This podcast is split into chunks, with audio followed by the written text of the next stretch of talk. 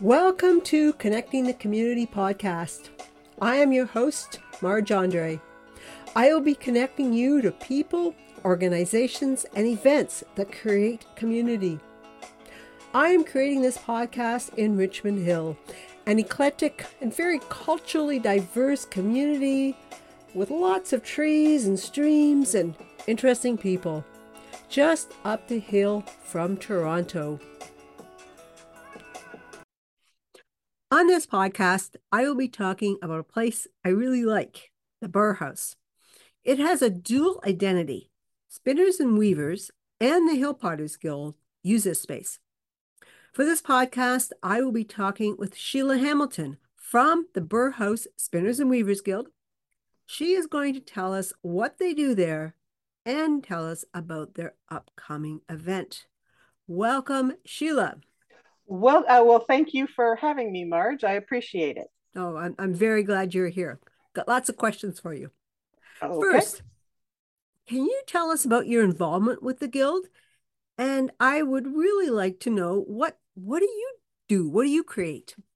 Well, I'm a knitter since childhood. Mm-hmm. I learned how to knit when I was six years old.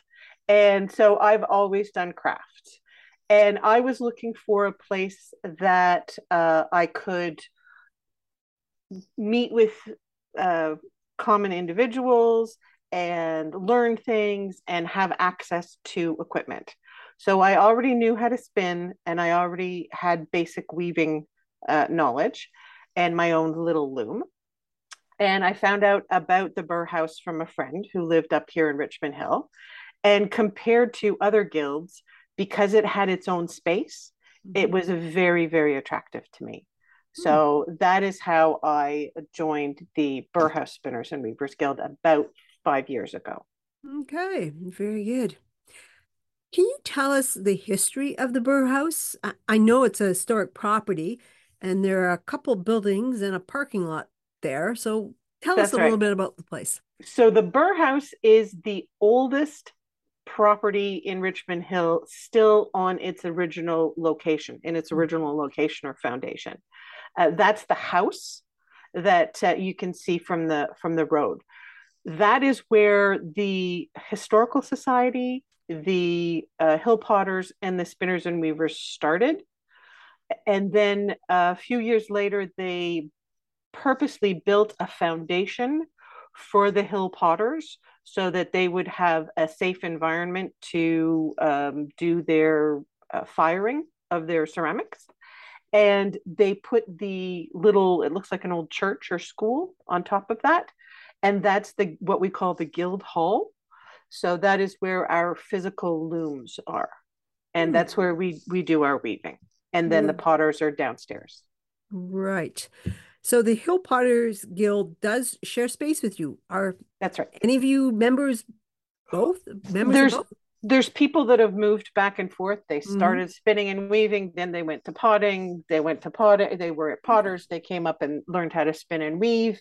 And uh, we have a few people that right now are active in both guilds, and it keeps them very very busy. Uh, yes. Okay. Interesting. So, what happens at the Burr House? So, as I said, it, because it's a physical space, we have uh, permanent looms that are available for people to use. So, I can book time on a, a, floor loom, a big loom that doesn't fit in my house, mm-hmm. and I can work on projects there. There are group projects that uh, five or six or 10 or 12 people will get together and say, okay, we want to make a specific thing. We group together and prepare the loom, and then we'll we'll weave uh, mm-hmm. our our pieces. There's also a 100 inch loom, which is a u- very unique device, uh, and you need two people to mm. actually work that because it's it's too long for a single person, and so that's a a group project. Again, uh, at least two people will will put on a warp and and weave something on the 100 inch loom. Mm. So, so how many looms are there? Uh, we have 15, 15. floor looms. Mm. I think it's 15. It might yeah. be 13. Um, and then we have a variety of uh, small table looms, which, mm-hmm. are, which are mostly what we teach on. We have something called a rigid heddle loom, which is a small portable loom. Mm-hmm. Uh, we have five or six of those. And uh, then all the bits and pieces that come with what you need to go on a loom, various reeds and warping boards and warping mills and all sorts of things that um, you guys wouldn't understand if you didn't know what, what you were weaving. yeah. So, how many members do you have? We have, I believe it's 35 members okay. right now. Uh, some of them are honorary members that have been uh, a long, long, long time mm-hmm. members. Uh, and then we have about 30 active members right, right okay. Ooh, very nice are there opportunities for the public to come and see what you're doing to see if they would like to join you?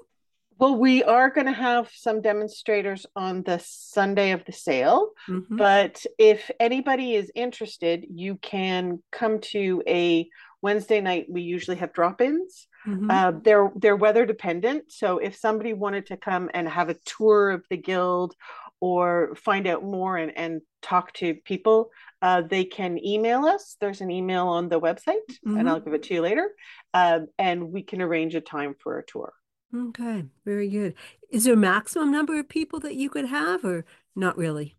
Not um, it it all depends on uh, how active the people mm-hmm. are going to be. I mean, there's times when the looms have been very very busy, mm-hmm. uh, and there's and there's people waiting for looms, and you're you're you're mm-hmm. processing through quickly. Uh, and then there's other times when you know there's an empty loom mm-hmm. because nobody's ready to get onto it.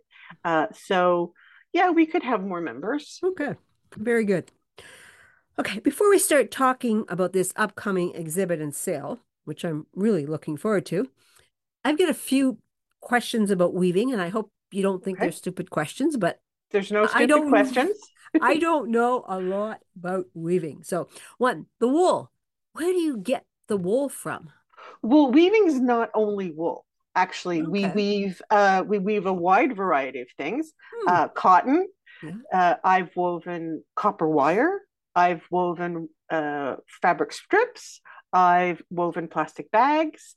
There's any number of elements and and uh, fiber or fiber like things that that you can weave with. So mostly we weave with uh, cotton yarn. Uh, that's what our uh, the warp or the vertical mm-hmm. part of the weaving is, and then the rest of it, i.e., the side to side stuff, uh, can be a, a, a massive amount of different types of things. Okay. So your traditional wool or cotton or sheep, whatever it's from, right? Now, how do you get it to be different colors? Is it dyed and do you do it there? Uh, yes, you can. We do have uh, a fantastic book called Spectrum, which is all about natural dyes mm. that was developed in the 1980s. Uh, and it talks about all the different uh, dye plants in Ontario. Mm-hmm. And uh, we don't dye at the guild though, because it's an old building there's uh, little holes in the floor and it's a very wet process mm. and we don't want to drop anything down onto the potters that are downstairs now, now this this past winter we did dye at the guild but we did it outside in the winter using snow oh so so it's a it's a specific technique called snow dyeing and uh, you prepare your fiber or your your piece you put snow on it you cover it in powdered dye, and the dye dissipates down through the snow and dyes your item.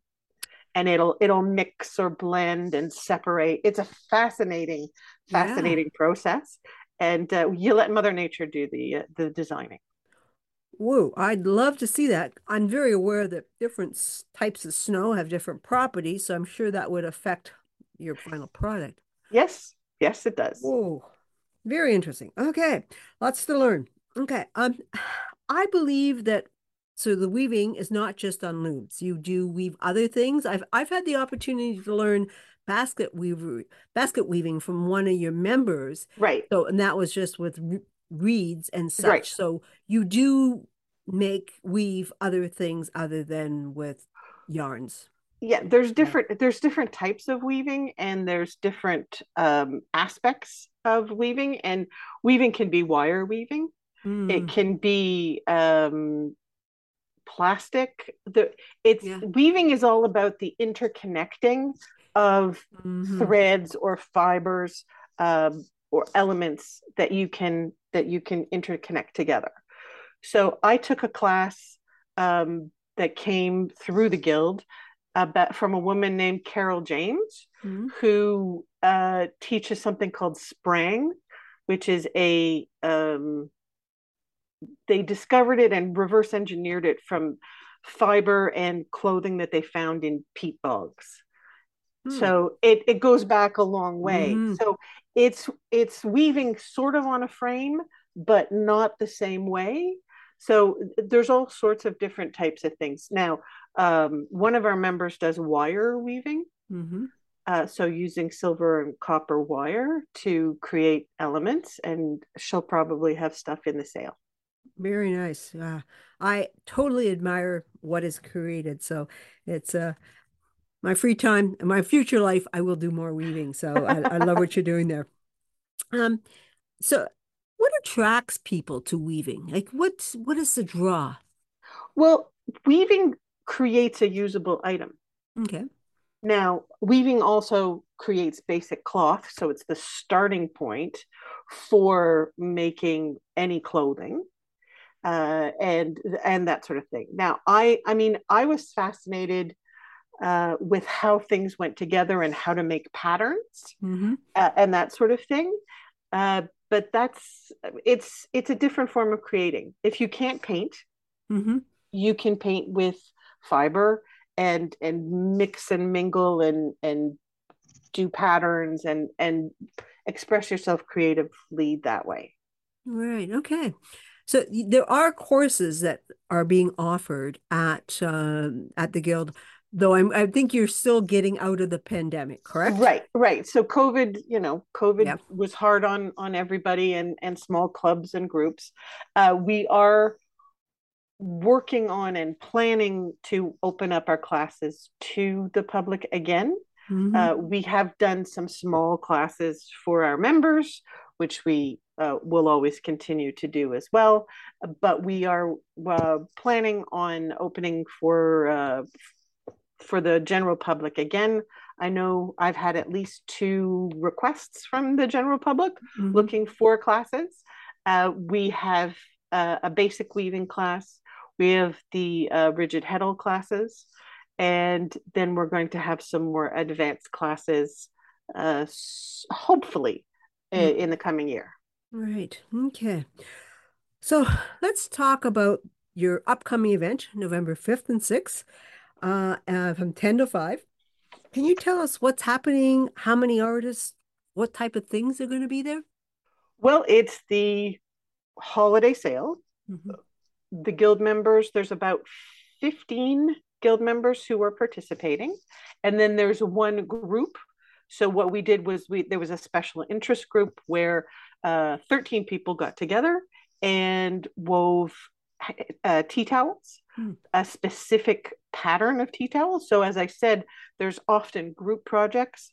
When you weave, it takes a long time to put uh, your warp on. So you you put a long warp on for multiple things, and in this case, it was thirteen different people coming and weaving the same tea towel pattern, but bringing their own colors into it, designing how wide things looked, how this looked, how that looked. So there's uh, there's going to be lots of tea towels, uh, and and then I like lots of different things. I I bounce back and forth from fiber and uh, harder creative stuff. I make jewelry, mm. so there'll be some. There'll be there's me and another person, another two people that that make jewelry. Mm-hmm. Uh, so you'll see a lot of sterling silver and copper jewelry, along with beaded jewelry. We have a fantastic beader in the group. Uh, there are a few people that uh, enjoy fused glass. So mm. you'll see uh, fused glass items mm. and then a vast array of uh, fiber and fiber related items. So weaving knitting, crochet, uh, all of uh, felting. So felting is you're you're making a cloth or a, a an item, a 3D item, uh, not with we intersecting uh, fibers, but sort of matting them together. Mm-hmm. So uh, there's a lot of us that do that as well. So we've made a bunch of, uh, I've made a bunch of little Christmas figures hmm. that you'll be able to see. Um, I'm trying to think of other things that'll be there. Uh, there's hand spun and hand dyed yarn. There'll be some woodwork, and there might be some baskets, not necessarily the traditional woven um, baskets with reed, but a coiled coiled rope baskets, mm.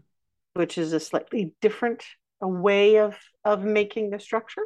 Mm. So, but there will be like mitts and hats and shawls yes. and yes, yes. tea towels and yes. Um, am I missing something that? Uh, hand towels, um, sweaters, hot mitts, sweaters. Uh, let's see, wall hangings. Else? Wall hangings, okay. possibly. Um, a lot of placemats. Yep. Uh, I made a whole bunch of little, uh, I call them cocktail carpets. They're little mm. coasters. Okay. And uh, in different uh, and fun colors. I'm trying to think of what else there there's going to be there. It's a it's a long list. Pillows. Yep. Okay. A lot of shawls. A lot of shawls. Okay. So it's uh November fifth and sixth. So it's mm-hmm. uh get you started with your Christmas, Christmas shopping, shop. Uh, holiday shopping. Uh, uh, but I also I always buy myself something, so I think that's a good habit to get in. Uh, it's buy yourself something, put away some really unique gifts. I really do support this idea of buying something that is local and creative. So this is definitely an opportunity for that. If you do think I don't want to buy anything, you should still come and just admire what you have as well. So it's just uh, you look around at what has been created and you feel very it really feels good. It just wow there's some great things that are being made right here in richmond hill the vicinity in our community. So uh thank you for for doing that and i hope uh, we have a great attendance. There's been uh real people really are looking forward to getting out to these things so i think uh, i i think you'll do very well. We hope so. Anything else that you wanted to say about your the spinners and weavers about the sale it's going to be diverse. It's going to have a lot of interesting pieces in it. Um, if you are looking for local items, some of the uh, yarn was spun from a shop, a flock of sheep from up in Stouffville. Hmm. So it it fits into that hundred mile yeah. radius uh, philosophy. Uh-huh and there's uh, there's a vast array of things. They're not people that tend to sell widely, mm-hmm. so you're going to get an, a unique perspective from hobbyists, but that that love their craft and have decided to put some of their creations into this sale. Very nice. I like that. Okay, we end the podcast with this question this for all of our guests Name one thing you really like about this community. Well, I haven't lived in the community very long. Mm-hmm. I only moved up here in December of last year, but I have to say, I really like all the trees mm-hmm. and the trails that you can walk on. And really, the reason I moved up here was to be closer to the art scene. Ooh, because okay. because Richmond Hill has such great support for artists and creators. Very nice. I like to hear that. And the trail system, I am so fortunate that I actually get to walk along the trail to get to your place. So I'm looking forward to doing that. So we will see you then. Thank you, Sheila. This was a great, uh, great conversation. I'm looking forward to seeing you on November the 5th. Thank you very much. Thank you for listening. I would very much appreciate you sharing this podcast. Please tune in next week as we continue to explore the community.